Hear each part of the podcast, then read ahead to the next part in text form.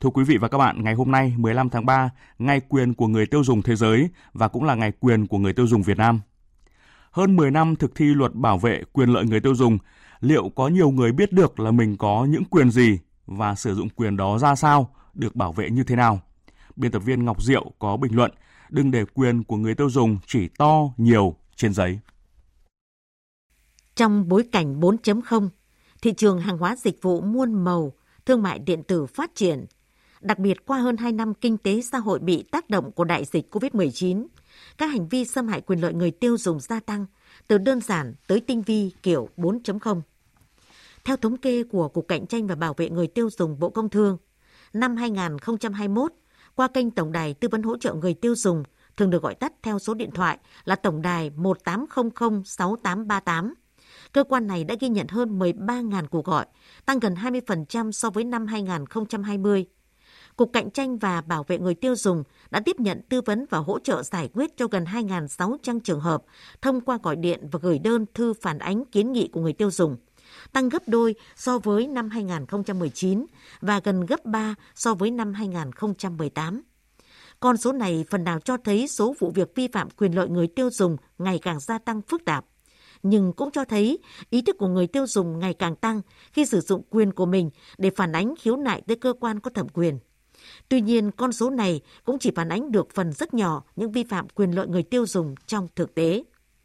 Với tâm lý được vạ thì mã đã sưng, nhiều người tiêu dùng đã lựa chọn bỏ qua mà không phản ánh khiếu nại. Như vậy, chính người tiêu dùng đã tự tước đi một trong những quyền cơ bản của mình là quyền được bày tỏ ý kiến, quyền được bồi thường.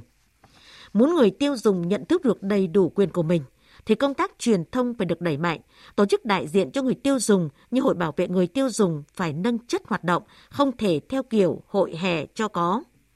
bản thân người tiêu dùng cũng cần phải trang bị những kiến thức kỹ năng cơ bản, trước nhất là về tám quyền cơ bản của người tiêu dùng khi mua hàng hóa dịch vụ, để tránh rơi vào tình trạng tiền mất tật mang.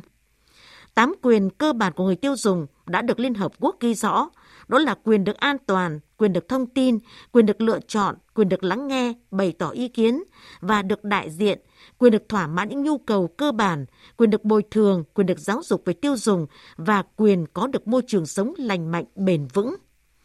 Tám quyền cơ bản này được luật hóa ở nước ta qua việc thực thi luật bảo vệ quyền lợi người tiêu dùng hơn 10 năm qua.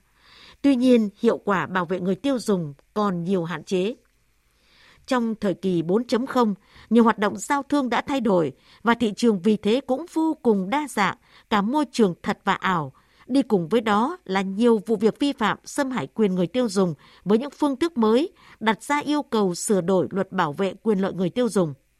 Dự thảo luật bảo vệ quyền lợi người tiêu dùng sửa đổi với nhiều điểm mới dự kiến sẽ được trình Quốc hội xem xét thông qua và có hiệu lực đầu năm 2024. Sửa đổi luật là đòi hỏi của cuộc sống, nhưng quan trọng hơn là cách thức triển khai thực thi luật trên thực tế, để luật phát huy vai trò như đúng tên gọi. Nếu không thì quyền của người tiêu dùng Việt Nam sẽ mãi rằng to thì thật là to, nhưng nhiều khi lại chỉ là quyền trên giấy như bấy lâu nay.